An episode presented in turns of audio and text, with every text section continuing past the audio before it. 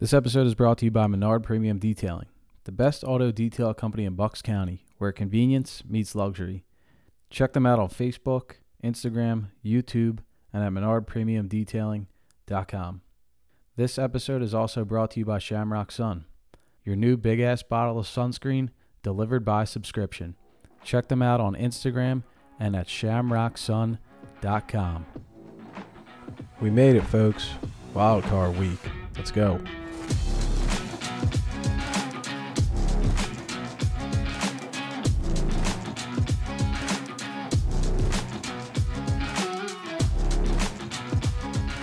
Here we go.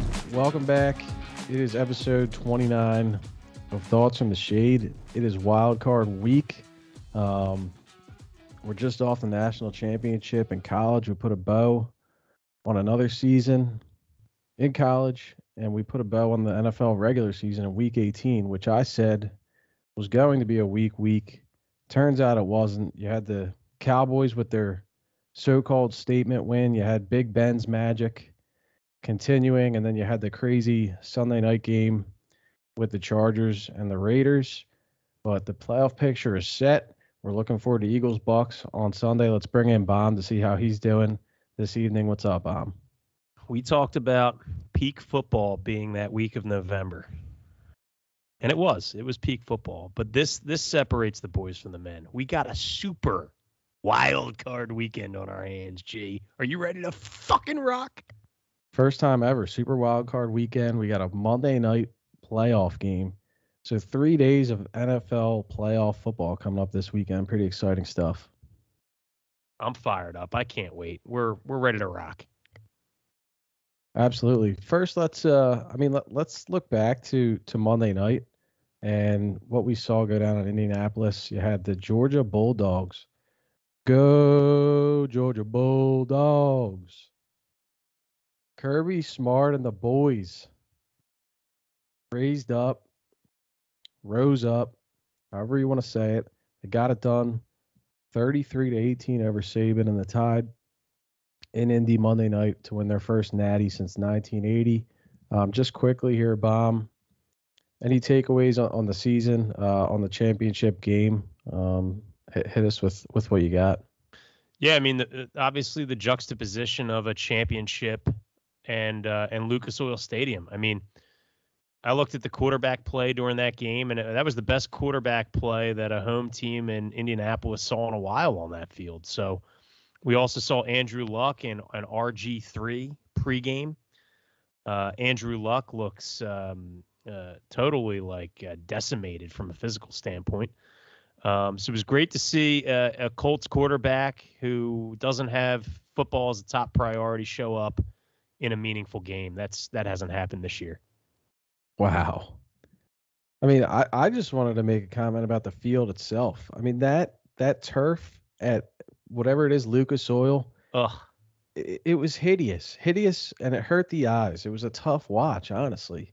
They they like, yeah, they they they spray over the big horseshoe at midfield. I mean, it looked like a different shade of green.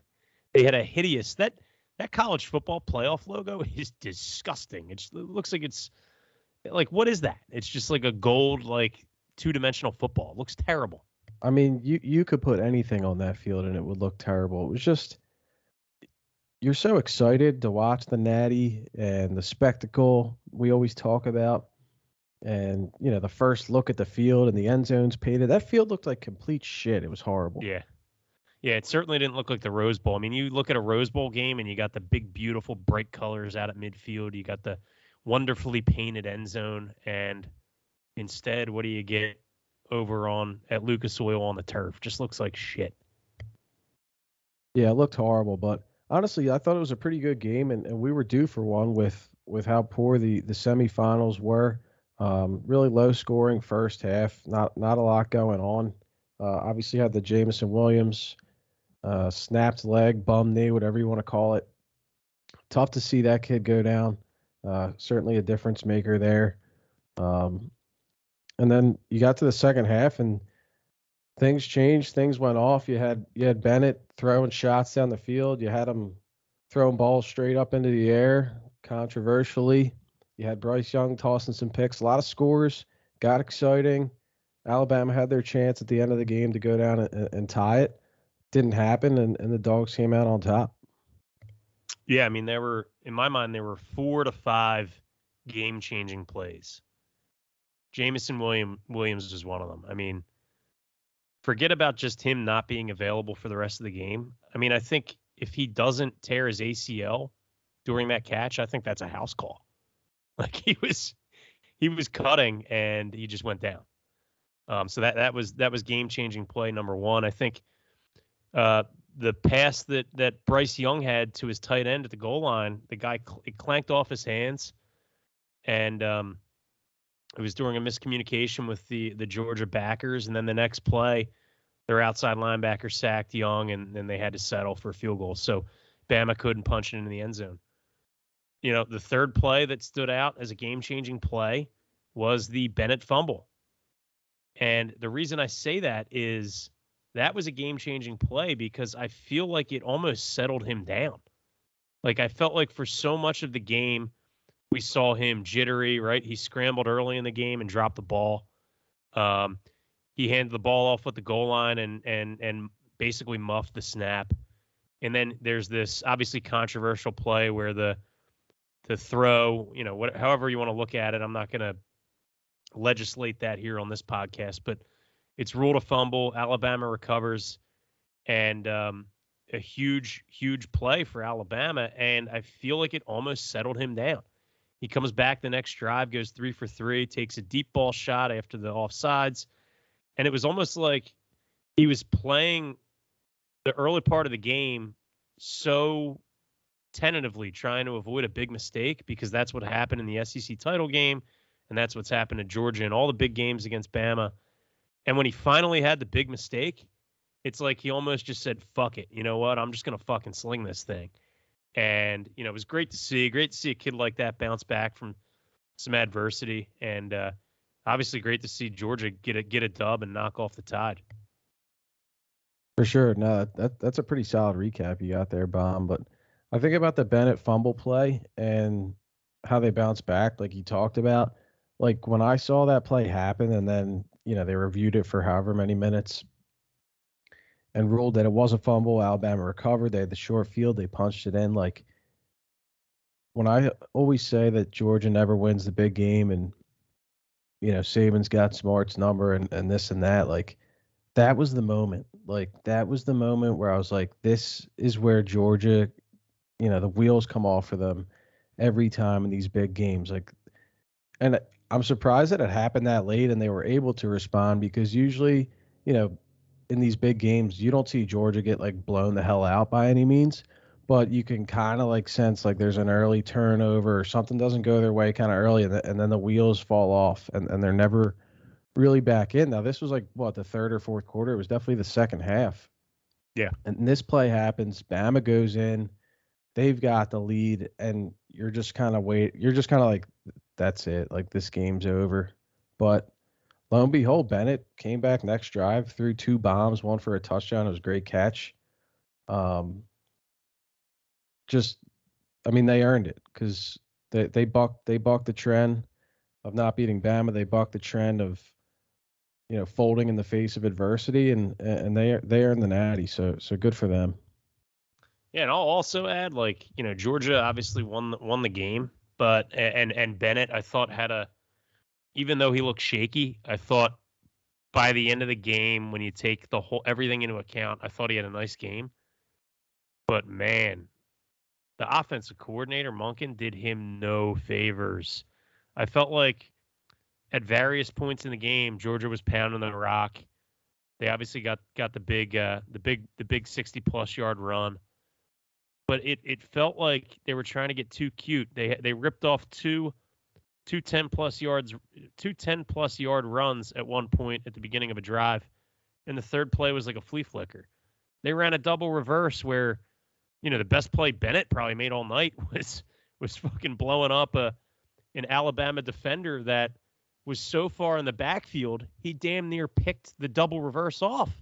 Like damn near picked. I mean, the play calling I thought left a lot to be desired in the red zone and and also just overall. I mean, eh, and those are the those are two of the bigger bigger plays that stood out to me where you're watching the game, you're having a beer, and obviously you're on Georgia, and you see them start to run the ball. It's like, all right, let's let's establish this. Let's let's let's get into this running rhythm, and maybe let's take a deep shot later on.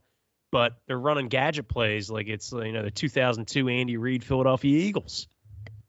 I thought the same thing about the play calling when they came out in the second half, and like you said, we were on Georgia. I gave it out last week. You saw Monday night before the game. Thank you very much.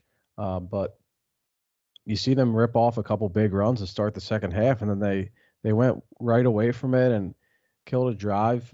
So I was thinking the same thing on the play calling, and then on the Bama side, I was completely shocked at the end of the first half. I mean, you talked about you know these teams kind of playing it safe and not wanting to make the mistake, and I think even Herbie said it on the broadcast, but the end of the first half, Alabama had Georgia pinned in their own end with under two minutes left. Bama had all three timeouts. And I think Georgia was just happy to kind of run it and, and, and punt it. And Saban didn't didn't call the timeouts. That was they, shocking. I, I was shocked. They could have got the ball back around midfield, you know, minute, minute 15 left. Uh, you know, the clock stops when they move the chains in college. It, it's plenty of time. You have the Heisman winning quarterback and you're not burning your timeouts. That was so bizarre. I, I'm pretty sure the first down run took place somewhere in between 120 and 130. So they ran the ball and picked up what, three or four on first down. And initially I thought to myself, oh, Saban wants to make sure the second down run doesn't go for 10 or 15 and inadvertently give Georgia 50 seconds to operate, maybe hit a couple throws and run the field goal kicker out there. I can almost buy that. Then the second down run occurs and, you know, it's stuffed up and he's not taking the timeout. I mean, we were we were texting. It was it was worse than anything. I mean, normally Andy Reid doesn't have timeouts at the end of a half, but it was worse than any Andy Reid clock management. I mean, here you are at that point in the game, obviously a field goal battle. You have the ability to get the ball back in plus field position, pick up a couple first downs with your fucking Heisman winning quarterback. It's not AJ McCarron. It's not Greg McElroy back there where you're playing field position and defense. You have a fucking Heisman quarterback and you're taking it to the half? Dude, that was so bad. That that was, you know what? That was a turning point. Now that you bring that up, that was a major, major turning point and I was shocked when it occurred. I was too. Yeah, that that that was a play not to lose, not a play to win, kind of uh, scenario that transpired at at the end of the first half. But got to give Georgia credit. I mean, the their defense really stepped up. They made it tough on Young. They made it tough on your boy Robinson after his big game in the semis. So, I mean, that's that's really all I got. Hats off to Georgia. Strong effort, and uh, you know, we'll probably see see both these teams back in the in the playoff next year. Well, let, let me ask you something here before we move on from college. Um, what did you think of the the level of physicality of that game? Because that was one of the hardest hitting games I've seen in a while, at least for much of the game, with linebackers. I mean, there were guys getting stuffed in the hole. I mean, there like a hat on a hat. It was just like so refreshing to see. And you compare and contrast that to the the soft football that you're a fan of and uh, and and you know everything that occurs up north and you can't help but wonder like how large is that gap how large is that gap two sec teams going out there and just playing hat on a hat man on man football what did you think uh, I actually found some of those hits and, and collisions offensive, and, and at times I, I, covered my eyes because I'm just not used to seeing that when I watch football, and it's it's scary, it's violent.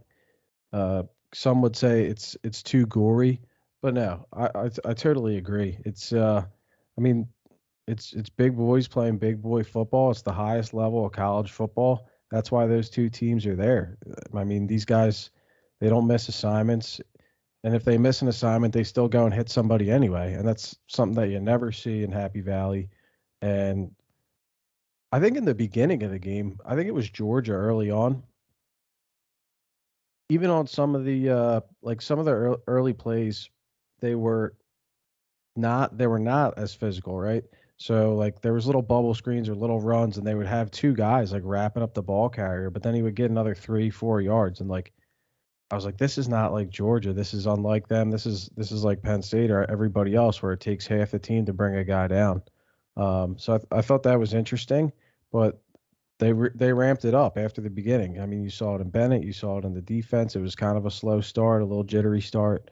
And then they they just got after and played dog football. I mean, but both sides did, and you said it. It's some, something you don't see up north, man. I think 12 of the last 16 national championships have gone to the SEC. Um, I don't want to say something has to change because the best team is winning every year.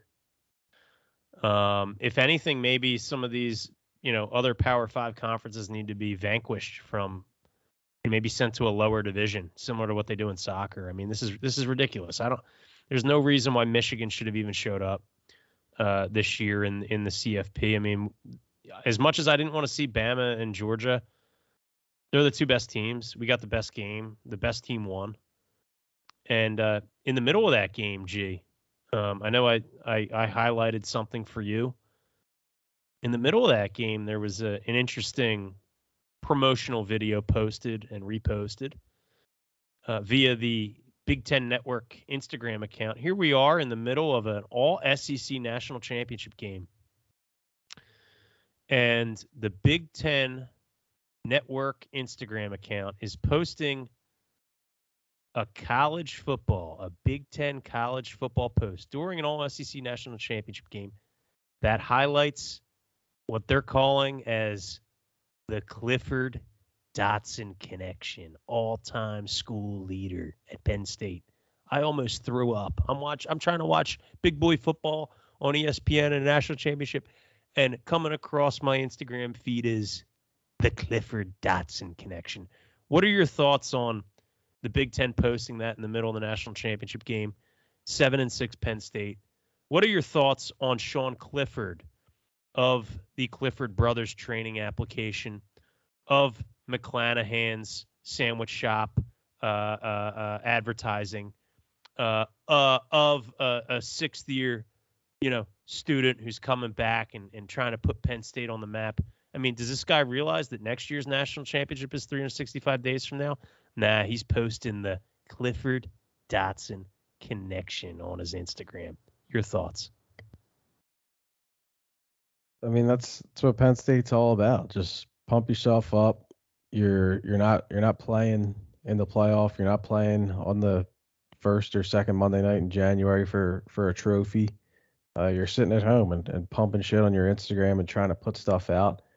We learned that that Noah Cain, running back at Penn State, hit the portal, the transfer portal today here, Wednesday, and I'll, I'll take the uh, I'll take the words from a buddy of mine that I, that I was texting with, and he said, "Now we just need Clifford to enter the portal, and we'll be set."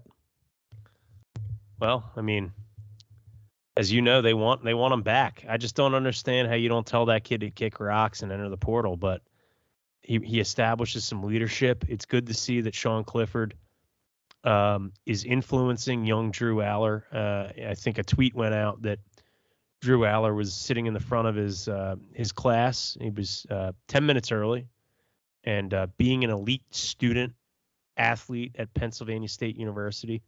Your thoughts on Drew Allar's start in the classroom? Well, if you're not 10 minutes early, you're, you're 10 minutes late. And Drew Allar was 10 minutes early. He was able to take the picture, post it to social media it's just it, it's kind of a bizarre thing, honestly. Like these guys are taking to social media. Is, is is anybody at Georgia or Alabama taking to social media about you know getting to class? Um, no, they're playing in the games. And and to highlight to highlight that point, right? Clifford's pumping his shit on IG. Now you got Allar on Twitter pumping his uh, class attendance. You know, Stetson Bennett, obviously, we know the story. Walk on, went to a JUCO, came back, got a scholarship, worked his way up the depth chart. Um, listening to him talk, kind of an odd dude. Like he like struggles to put words together. I don't know if that's a football thing or just because he's Southern. But if you noticed what he did last year, he got rid of his iPhone. Stetson Bennett, did, did you know that? I thought I heard him mention something in the post game interview about how he like uh, unplugged or like you know put his phone away. He went to the AT&T. Uh, no, he's got Verizon. He said he went to the Verizon store, handed them his iPhone, said, "I want to trade this in," and he picked up a flip phone. And the rationale was he doesn't have time for social media. He's gotta he's gotta focus on football and getting his studies done. And you look at that, and it's a guy who's grinding and working, and clearly his team supports him. And then you look at Sean Clifford of the Clifford Bros training app. He ain't just on uh, an iPhone. He ain't just on Instagram. He's got a fucking app. Dude, it's so bad. Like I, I hear what you're saying. But you know what everybody else like you know the other side of that argument is like we're not getting paid. Yeah, that, that's you know what I'm starting to re- and and it's tough, right? Because we're here pumping a pod. I'm almost contemplating just unplugging from everything. I mean, it's such a fucking waste of time. It is a royal waste of time, and everybody's got an opinion. Everybody's got a meme they're sending you. Wouldn't it just be great to just say, "Hey, sorry, my my phone doesn't accept that bullshit. Just stop texting me. Call me when you need me." I, I don't disagree. Yeah, I think I think the advances in technology have led to chronic time wasting, and I might be victim number one. well, I don't think it's the technology that's killing you. I think the number one reason is Penn State football. Then we look at the iPhone. So it's, it's a slow death. Yeah, that's all I had on college. I just wanted to get your take on the comparison of a sixth year scholar athlete at, at Pennsylvania State University and compare and contrast that with a national champion walk on. Yeah, there's one guy that's pumping a brand and pumping his socials and all the things we touched on. And then there's another guy that's actually focused on doing it and not telling everybody about it. That's the problem. The problem is everybody wants to tell everybody how great they are and what they're doing. And oh, look, I threw this pass against Michigan State in the snow, and we lost that game anyway. We went seven and five, and then we lost the bowl game. They, they don't show that part. Just it's it's the social media. It's a it's a fucking joke. Remember the first game of the year when he handed Holly Rowe a branded T-shirt with his Sean Clifford logo that looked like a 22nd century USC logo. SC looked like something that fucking Sports Center would give out. ESPN. Here's our. He gave a. He gave Holly Rowe on the sideline a fucking blue T-shirt with a bedazzled like SC logo, Sean Clifford, and that was the that was the big story. Well, you know, NIL. These guys have logos now. How the fuck did that work out? You got Spencer Rattler, a bum who was kicked out of OU. Now he's got to transfer and enter the portal. He had a logo too. Sean Clifford's got a logo. Every fucking bum's got a logo. I, I think it's just it's it's an equation. The guys that are spending time on logos and social, they ain't winning. The guys that are unplugged and not telling you how great they are, they're they're telling you how great they are by how they play and the dates of the year that they're fucking playing. Monday night in January. It's like what Davante Adams said. You you heard what he said about uh about guys guys putting guys putting fucking fancy drills up on Instagram. He goes, I'm not doing drills during a game. I'm running routes. That's classic, man. Well, it was a good college season. We'll look forward to the next, but for now, we gotta we gotta talk NFL. It's all NFL from here on out in uh, in this football season. We got about a month of it left, and we're starting off a wild card weekend. But I mentioned at the top, you know, you had the the Eagles, Cowboys, and that nonsense. You had Big Ben and the Magic. You had the crazy end to something like football and the Raiders getting in. What I failed to mention at the top of the show was the Jacksonville Jaguars put a beat down on the Indianapolis Colts to bring the Colts playoff hopes to an end. And Bomb, I'll just give you the floor. I don't even know where to begin. I mean, first of all, I just want to I just want to pat ourselves on the back here. We were the only pod talking about Jacksonville and Indianapolis. We were the only pod that mentioned the possibility of an outright upset, laughing at the fact that uh laughing at the fact that, that they were like a 14 and a half 15 point point uh, uh, uh, favorite. And I just want to point out, and and look, if you guys want a dedicated episode where we perform the autopsy on, I, I, I figured out his nickname now that we know his nickname, Deuce. They call him Deuce in the locker room. Well, he dropped the fucking deuce at midfield on Sunday. So if you guys want a full series, I mean, we could do something like uh, some of these murder mystery podcasts where we do an autopsy on Wentz in the Colts season. I could fucking do that all day long. But I want to I want to mention something. This is a, this is a startling startling statistic. This past Sunday, in a must-win game, playoffs on the line, was the first time the Colts have lost as a favorite of 14 and a half or more points since 1968. What game was that, folks? Well, in 1968, the Baltimore Colts were 18 point favorites over Joe Namath and the Jets in Super Bowl 3 at the Orange Bowl and they lost 16 to 7. The Colts as a franchise literally this is the worst upset in history since Joe Namath and the Jets. And that's I mean that that's all you need to know about Deuce. Can't say I was shocked. Really can't say I was shocked, but it was just funny. I mean, I wasn't plugged in on Sunday for for the games.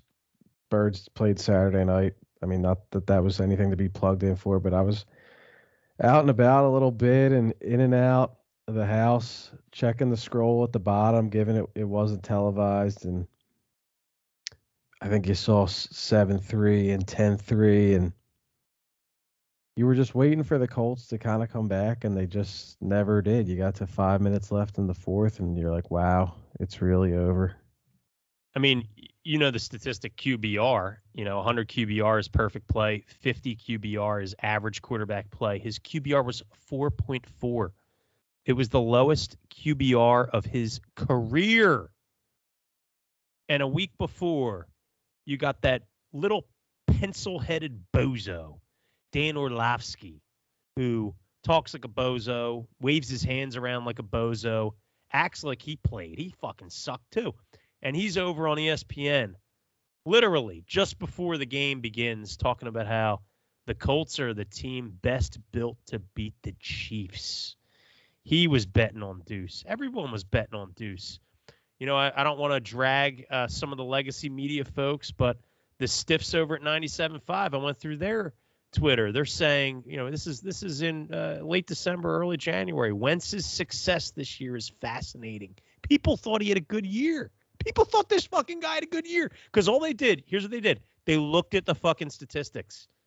They looked at the number of interceptions and touchdowns, and looked at the ratio. Wow, he's returned. Listen, you can't see the fumbles. Yeah, they don't see the fumbles. They don't see the tipped up passes that land in his receiver's hands. I mean, the the fumble that he had on Sunday was egregious. He tried to backhand flip it like he's Derek Jeter in the fucking Oakland Coliseum trying to throw out Jeremy Giambi at home plate as he's getting dragged down by a 300 pound lineman. That's what this fucking guy is doing in a must win game. And then he's got a fucking he's got a fucking tight end. He's got Mo Alie-Cox up the sideline. He's got a back in the flat, nobody on him. All he's got to do is put a little touch on the ball. He's never put touch on the ball. That's why Alshon Jeffery couldn't stand the guy because Alshon was a back shoulder guy, throw it up. Instead, Wentz mashes the X button on the controller. It's a fucking bullet pass right to the linebacker. This guy's a fucking bum. Howie Roseman for executive of the year. He ripped them off, baby. He ripped these bastards off. That's incredible. But you talked about legacy media and ESPN, and you know, there's other pundits and sports gambling experts that were out there over the summer. Carson Wentz for MVP, dark, dark horse for MVP. It's a good value play. I mean, you had you had you know the guys. I mean, dare I even say it? The the guys over at Barstool on their little powder puff pod that they got talking about in like November. What if Carson Wentz wins MVP? Like, are you fucking kidding me? You're clearly not watching anything to to be saying that at any point this season. it's a fucking joke. People, people. When is the when is the apology going to occur for Doug Pederson? Right? Everyone talk. Oh, he's not creative enough. He's not. He's not moving Wentz around. He's not bootlegging him. Oh, the O line stinks. Oh, our receiver stinks. Everyone stinks. Do you remember how how when Doug Pederson was run out of town, people were saying, "Yeah, thanks for the Super Bowl, but you weren't the brains of the operation. Frank Reich was." How does that fucking look now? Frank Reich? Frank Reich? Are you kidding me? That's the guru that led us to a Super Bowl? Stop with the Doug slander. Wentz is a coach killer. He's a bum. He's a loser. How about the statistic on on uh on the Indi- Indianapolis Colts this year? The Indianapolis Colts, who missed the playoffs, played more minutes with a lead this season than the Packers or Titans, both number one seeds in their respective conferences. The Indianapolis Colts led this season for 562 minutes. The Packers led for 521 minutes, and the Titans led for 490 minutes. Two of those teams are one seeds. The team who led, the Colts, aren't even in the playoffs. How does that happen when you have an MVP candidate at running back and, an, and, a, and a great run game? Well, I'll tell you how it happens. You have a quarterback who makes bad decisions, a quarterback who can't hit, hit open receivers, a quarterback who's a me guy, a quarterback who on HBO Hard Knocks is talking about his little baby. That's how that happens. When you have a team that leads the most minutes in the NFL and you don't even make the fucking playoffs, you got to look around and you got to look at Deuce. So bad. I feel I feel sorry for the Indianapolis Colts fans. They were duped. They were excited about the acquisition of, of Deuce, and instead they were duped.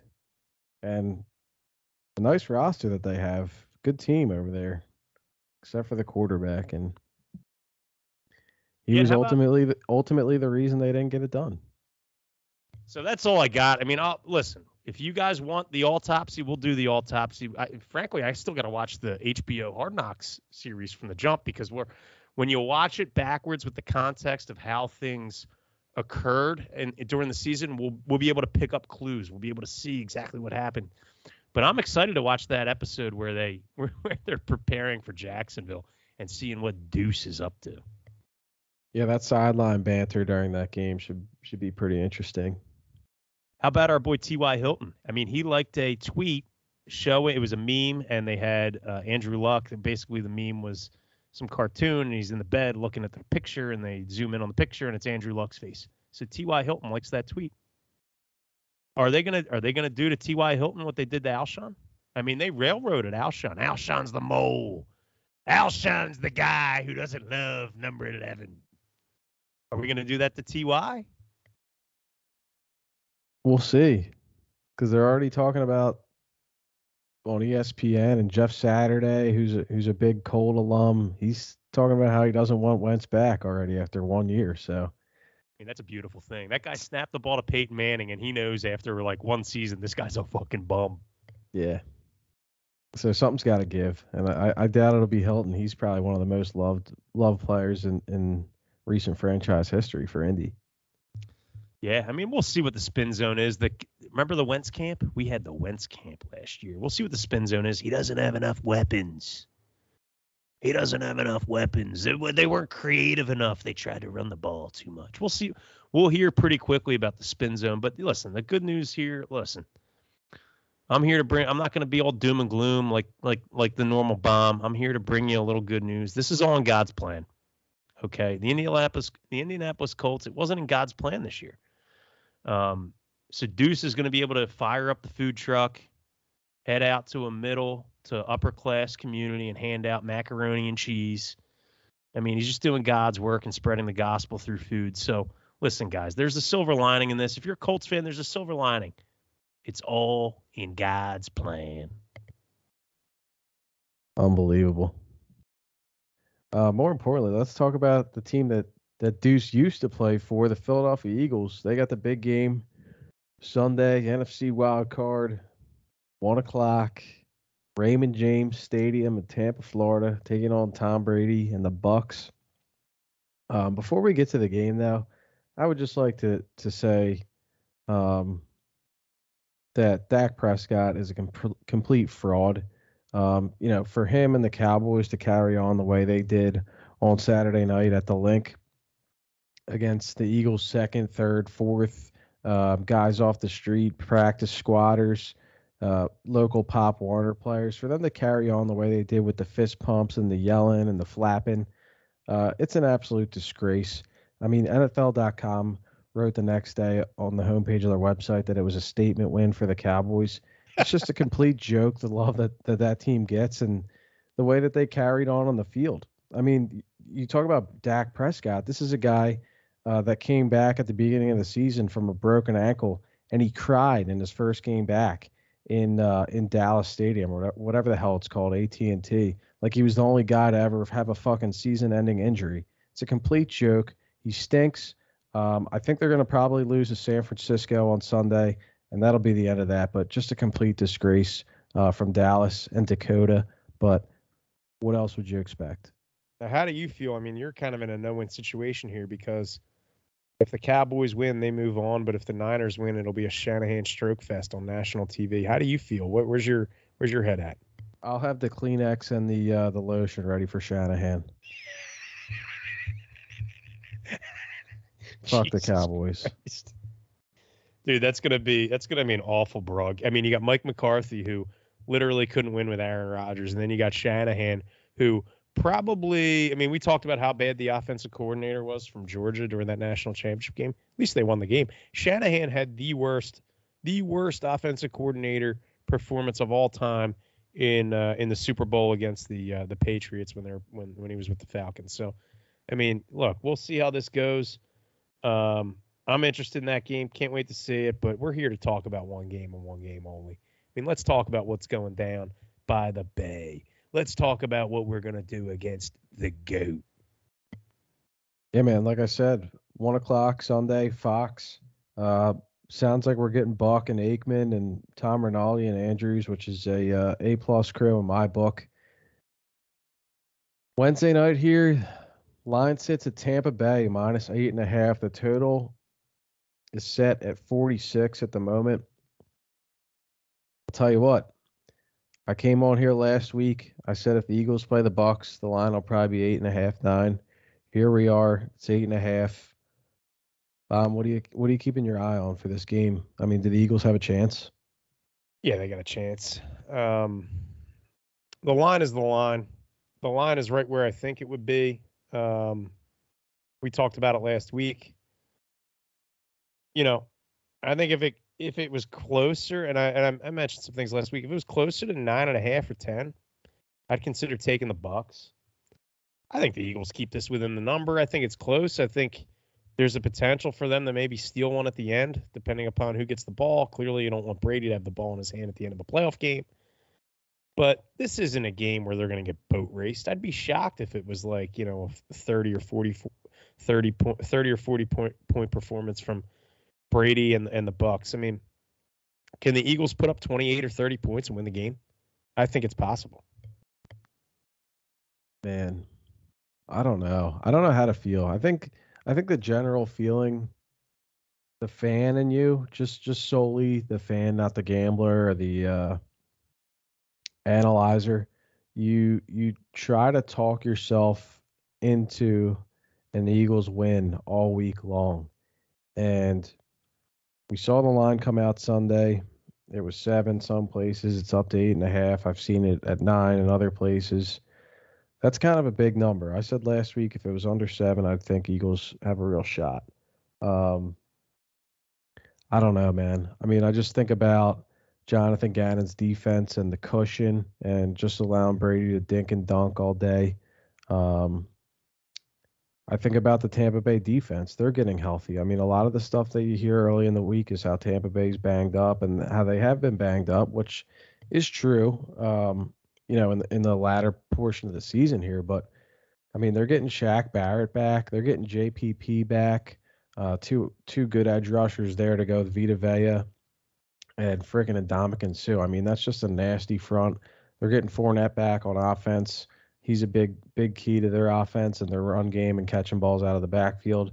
Um, who else are they getting back? They might be getting Lavonte David back um, to play with uh, what's his face, Devin White, that linebacker. Their secondary's intact with Winfield, um, Whitehead, and Murphy Bunting. I forget who the last corner is, but like all those guys that they dominated the Chiefs with in the Super Bowl last year, it sounds like they're all going to play. And you just said it.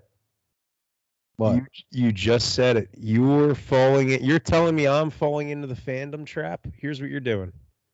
You're reminiscing on last year's Super Bowl. What you're thinking is the 2021, 2022 Tampa Bay Bucs are last year's Bucs. They're not. AB I- fucking quit. He's gone. He had enough. I get it, but that's a team that's been there and done it. And this is a coach and a quarterback that we have making their first playoff appearance. They're going on the road. They just got in by the skin of their teeth because they had a very light schedule. And I'm not saying that I didn't enjoy it or that I wasn't rooting for them, but I'm just trying to be a realist here. Um, can the Eagles do it? Can they stay within the number? Can can they have a shot to win the game? Absolutely. They have a great offensive line. They run the ball. Jordan Howard isn't even on the injury reports. I, I'd expect him to play um, and be a factor. Uh, the way that Hurts has kept plays alive and, and really improvised on the fly, uh, that always helps uh, in games like this when you're a dog and you need you need something, you need a miracle or you need something crazy to go your way. Like that's a guy to have on your side. But it's also still his first playoff game, so. You I mean, think the- they need a miracle to win the game? I'm not saying a miracle, but to beat a team that is better than you, you need like a bounce or something weird to happen. I don't know, dude. This is the NFL. These games, these playoff games, are won in the trenches.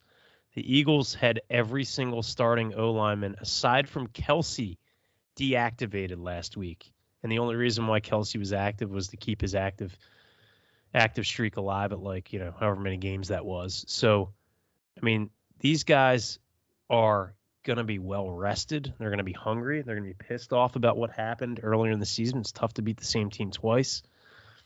Um, I think you gotta, you know, you gotta hope that big play Slay and Nelson hold up, and you gotta change the scheme. That's my biggest worry. You nailed it, right? Like, does Gannon, does Gannon play this baby shit soft kind of coverage and just allow Brady to pick you apart and you just die by a thousand paper cuts? I mean, if they could play a little press, if they can get up on Gronk and and jam him up and jam up uh, Brate, uh, I'd imagine the the Bucs are going to try to go a little heavier with uh, some two tight end stuff, and and obviously they're getting uh, Fournette back. I mean, uh, AB's gone, so how does their offense evolve here in in the playoffs? Um, I think I think they're going to have to. The Eagles are going to have to man up, and if their front four can get some pressure, I agree with you. Maybe, maybe, maybe there is a bounce. Maybe there's a strip sack. Maybe there's a, you know what I mean, a, a, a sack that that flips field position. All right, yeah. I mean, I don't know that I would call that a bounce. I'd call that a guy in the trenches making a play. Yeah, no, I mean, if the Eagles are going to have a chance in this game, uh, Tom Brady's uniform is going to have to take some dirt. Yep, totally agree. Um, but I'm not. This isn't a game where I where I'm like, oh no. Like I'll tell you, the game that would scare me, and I'd say there's no chance, would be going to Green Bay. This isn't that game. That game's next week. Yeah, and that's not really the picture that I'm trying to paint, but I'm just, you, you got to be real here.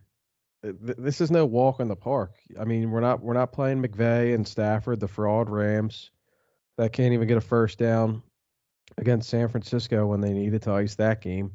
Uh, you're not you're not playing against your boy Murray and Cliff Kingsbury and the Cardinals or, or Dakota. I mean, you're playing against the goat, man. Yeah, but I think here's here's kind of the wild card factor here is first year NFL head coach, first year for all intents and purposes starter, right? Hurts. Like these guys have been, you know, really, you know, from from the fan and the media perspective, what occurred early on in the year, like nobody gave these guys a chance. You know, Sirianni was laughed at in his first press conference. Hurts was seen as a stopgap guy. And here they are, and they made the fucking playoffs. They led this team to the playoffs. And these guys are playing with house money. And it's almost like they're they're too new to even realize the situation they're in. Like I don't I don't think Sirianni's scared of Tom Brady. I don't think Jalen Hurts is scared of Tom Brady. I think Jalen Hurts is a guy that's played in the biggest programs under the brightest lights and the biggest moments. He's failed. He's gotten pulled at halftime. He's gone into games when he's been needed because the quarterback ahead of him gets injured. This is a guy that's seen everything, done everything in the biggest moment, experienced failure, experienced success, won at the highest levels, and now he's going up against Tom Brady. And I think he's the kind of guy, just with his mindset, his mentality, coupled with Sirianni being like kind of a quirky guy, um, who I think looks inward more than outward, looks inward more on like what the team can control more than like who they're facing. I mean, they're two guys when coupled together who I think are like almost too clueless to even think they don't have a chance. And I think that goes in the Eagles' favor this week. I think that's valid. I think I think that's super valid. I think I think bottom line for me, it's it's going to be you said it. I think you got to man up. You got to bring some pressure. You got to bring more than the front four because uh, not Dallas. Tampa Bay has a good good offensive line, and you got to get pressure on Brady. So, I mean, let's let's live with giving up the big play. Why not? Because you know he's going to dink and dunk if you put if you play soft and you only rush four and you get no pressure. And then on the other then on the other side of the ball, I mean, it's all about the ground game. It's all about the O line, getting Howard going. Sanders, I don't know if he's going to play. You, you, know, I prefer if he I didn't. Yeah, yeah, don't even put him on the flight. But get Howard going, get Scott going. O line, you know, grind them down.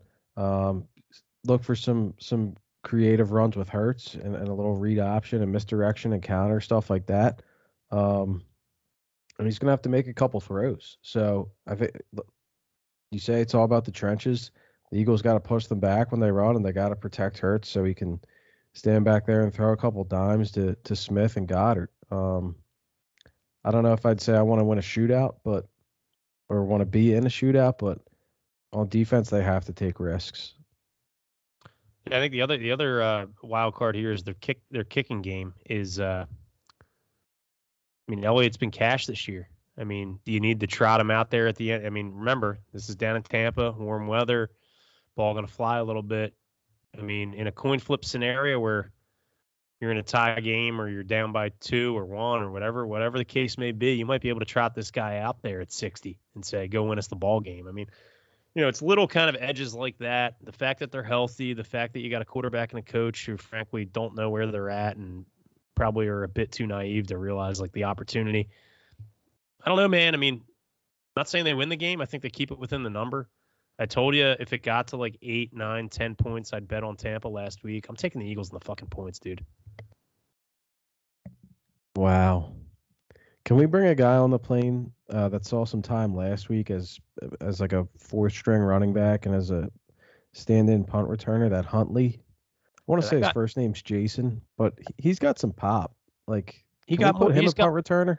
More ju- more ju- juice than uh, than Sanders. He's got more more balls than Reagor on on on the the the kick return. I mean, can we leave Jalen Reagor at, at home? I mean, like like bring that bring that guy. That's what I'm saying. Just just for the punt return. I mean, maybe throw him in for Sanders too. Why not? Um, I can't say I'm ready to pick the game, honestly. We'll ha- we'll, ha- we'll have it.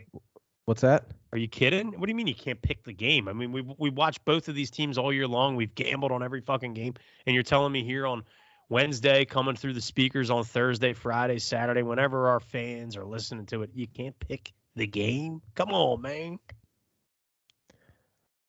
Oh man. Well, you know what the issue is, right? Like I think the Bucs is the right side. I do, and I don't think it's because they they they steamroll or blow out the Birds. I think they might win by like ten.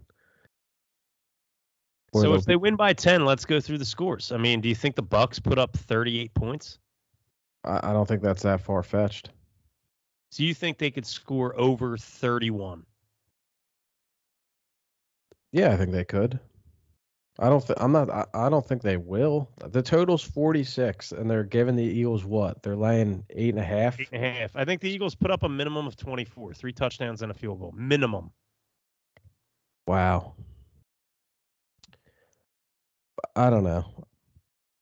I, I, I I'm sitting here Wednesday evening, and I, I I don't have it, man. I'm not gonna sit here and say that I'm on the Bucs or that I'm on the Birds. It, it- it's gonna come to me Saturday or Sunday, and that's gonna be it. But I'm gonna be rooting for the Birds. Well, I mean, I would hope, but like, I just don't understand. Like, is Mother Teresa gonna come down and like, you know, give you the pick in your ear? Like, what are we waiting here for? Like, you know the players, you know what's gonna get down. Like, I don't understand this whole like we're gonna wait like and reveal. To make the damn pick. All right, give me the Birds and the points. Oh! Can I change my pick? No, I'm just kidding. Wow. Yeah, I've been good with NFL. No, I, I think I think eight and a half's a lot. It's uh, it's it's a weird number, you know. And and whenever they give you these weird numbers, you know, like the football numbers are what three, seven, ten, fourteen, like, you know, all, all those numbers with the scores. Whenever they give you like an eight or a nine, like watch something early in this game is gonna happen, like a safety or a missed extra point or something along those lines that gets this lined up. Like if it if it ends up being on eight or on nine, whatever it is, like something funky always happens in the game so that the spread is falling right on the number. You ever Yeah, notice that? The Eagles are like score a touchdown, get right down the field with like their first drive and like go for two or something. You know what I mean? And it'll either Exactly. be eight or six, and you'll just be like, "What the fuck?" You, you're like trying to do the math, and you're like, "I don't even know what's gonna happen here." I mean, are the Bucs gonna go for two? Are they gonna miss that? Like, it just gets all fucked up early, and you can never catch up. Yeah. So keep an eye for that. But no, I'll I'll take the birds. I'll take the points. I've talked myself into it through through this pod, through this episode. Um, you you look at Tampa Bay. I mean, they blew out Carolina last week, but they're they're not really in a place right now where they're they're blowing the doors off everybody. And I think you made a good point about Hurts and Sirianni kind of being a little hot he- head head in the clouds in this situation, like not too fazed by the moment. And then you got you got the vets on on, on the O line and D line in the trenches that are going to battle. Yeah, I think that's it too. Like Fletcher Cox, like he hasn't really shown a high motor this year in in certain instances, but this is the playoffs. I mean, if you if you don't think 91 is going to get after it and try to try to shove it to Brady, I mean, this is going to be a beautiful thing. I mean, if the Philadelphia Eagles are able to knock this guy off, I mean, it's like basically the Eagles and Eli are like Brady's kryptonite in the playoffs. Yeah, we would be the latter half of Brady's career kryptonite. And it's just a shame it's in the same we're in the same conference as him because I would have loved to have seen that in like the man in the arena. You know what I mean? We're never going to be able to get another Eagles Brady man in the arena episode unless he goes to the AFC. Wow. Well, ho- hopefully, uh, hopefully, whatever goes down Sunday would be worth being on the man in the arena. I'll tell you what though, I mean, I think there's 200 to 300 people at least as of recording who are making the trip through the fans of Philly. I've considered it. You know what I mean? I've considered it. You know, if if if if if work was a little bit more, you know, if I was able to get some time on both sides of the weekend, man, what a trip! You get out of this cold weather, head down there, play a little golf, watch Jalen and the boys shake it up down at Raymond James. Let's get a dub. I'm just hoping that in the fourth quarter on Sunday afternoon, the Eagles are in it, and and you can see the fear of God in the eyes of Tom Brady. Oh, there's there's there's no better feeling, especially as the clock's like melting away. I get a little scared whenever there's like too much time and he's like looking around and he's got the he's got the the tablet and he's talking to his. I'm like, oh god, what's he cooking up? You know, because you know there's a call coming, some fucking bullshit personal foul. You know, he's identified something where he's gonna fall into a lineman who's at his feet and he got clipped and oh, it's a low hit, throw the flag. It's always something with that guy. He's he's he's never dead, that's for sure. But Never. looking forward to it, man. I mean, didn't think at the beginning of this season we'd be talking about a playoff game in January, but here we are. So let's fucking cherish it and give it hell.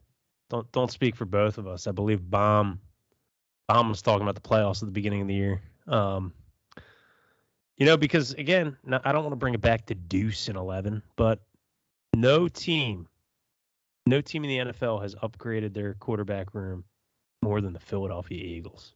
So just, you know, when you when we think about Hurts and when he comes out on the first drive and completes his first pass, and then he completes his second pass, and this will be on the first drive of the game. At that point, at at the at the exact moment that Jalen Hurts completes his second pass on the first drive of the game, Jalen Hurts will have exceeded the career total of Deuce in terms of playoff completions. He's he's been in the NFL for six years. And he's got one completion in the playoffs. I'll leave it at that.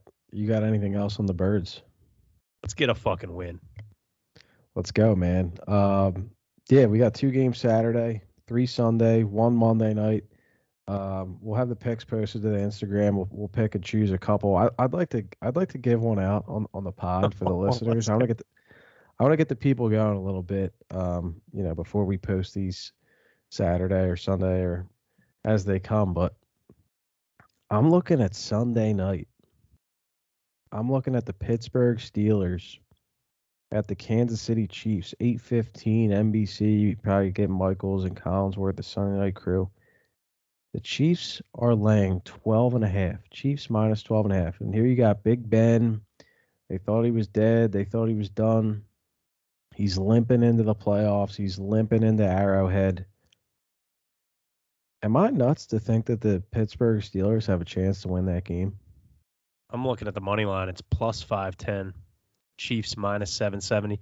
Crazier things have happened, dude. I mean, Pittsburgh's defense gets a pick six or they get a kick return or something. They call, you know what I mean? Like Mahomes is not some unflappable guy. Like he makes some odd decisions at times. I don't think that's crazy. Would I would I put my entire nut on the Steelers money line? No, I'd probably take the points and maybe sprinkle a little on the money line, knowing that they very well could lose by three touchdowns. But I don't think that's crazy at all. Well, just hear, hear me out. So you, got Big Ben midweek here. This was his quote.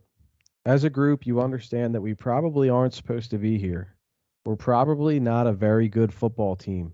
Out of 14 teams, I excuse me, out of 14 teams I think are in, we're probably number 14. We don't have a chance. So let's just go in and have fun.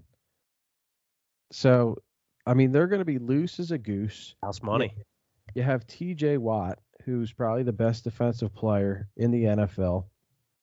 They have Minkah Fitzpatrick, who's one of the elite defensive backs yep. in the NFL. Um, and then I look at the Chiefs. Chiefs have been there recently. They've been doing it their season. They got the experience. But you know what? So does Big Ben. So does Tomlin. Um, and I think the Chiefs have a few injuries along the offensive line, which would not bode well for them at all. Um, you saw what happened in the Super Bowl last year. Tyreek Hill is banged up. Edwards-Helaire is banged up. Darrel Williams is banged up. I just I, I just think it's way too many points for a playoff game against Mike Tomlin and and whatever's left of fucking Big Ben, whatever's still standing. But I I don't know, man.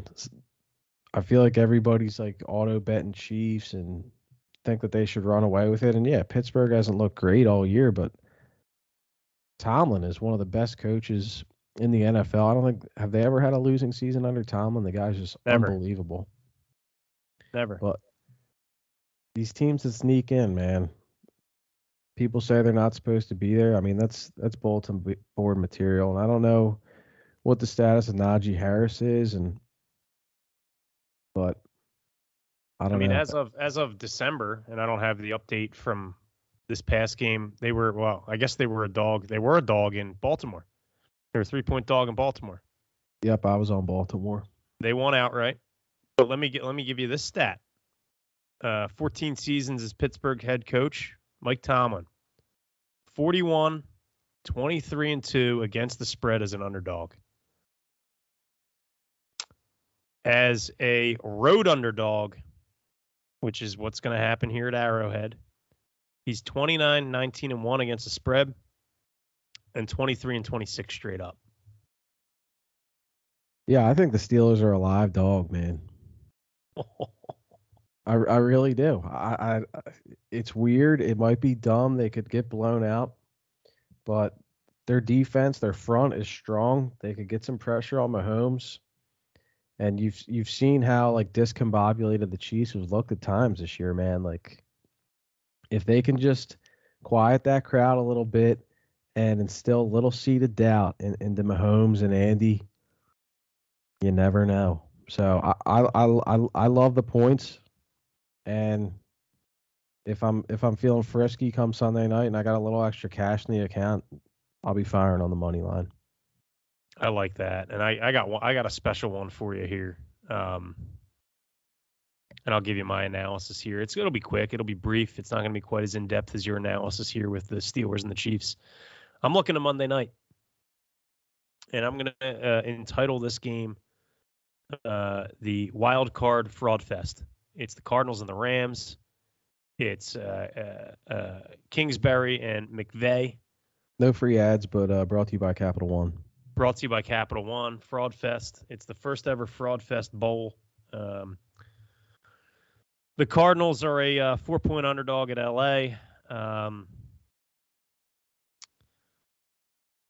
you know, I look at this game I look at the logos. You know, you don't even really need to understand statistics to make this this wager. Here's what you do: you go on your sportsbook app, and if it's anything like mine, you see the logos and these fucking bullshit soft logos that these that these teams have.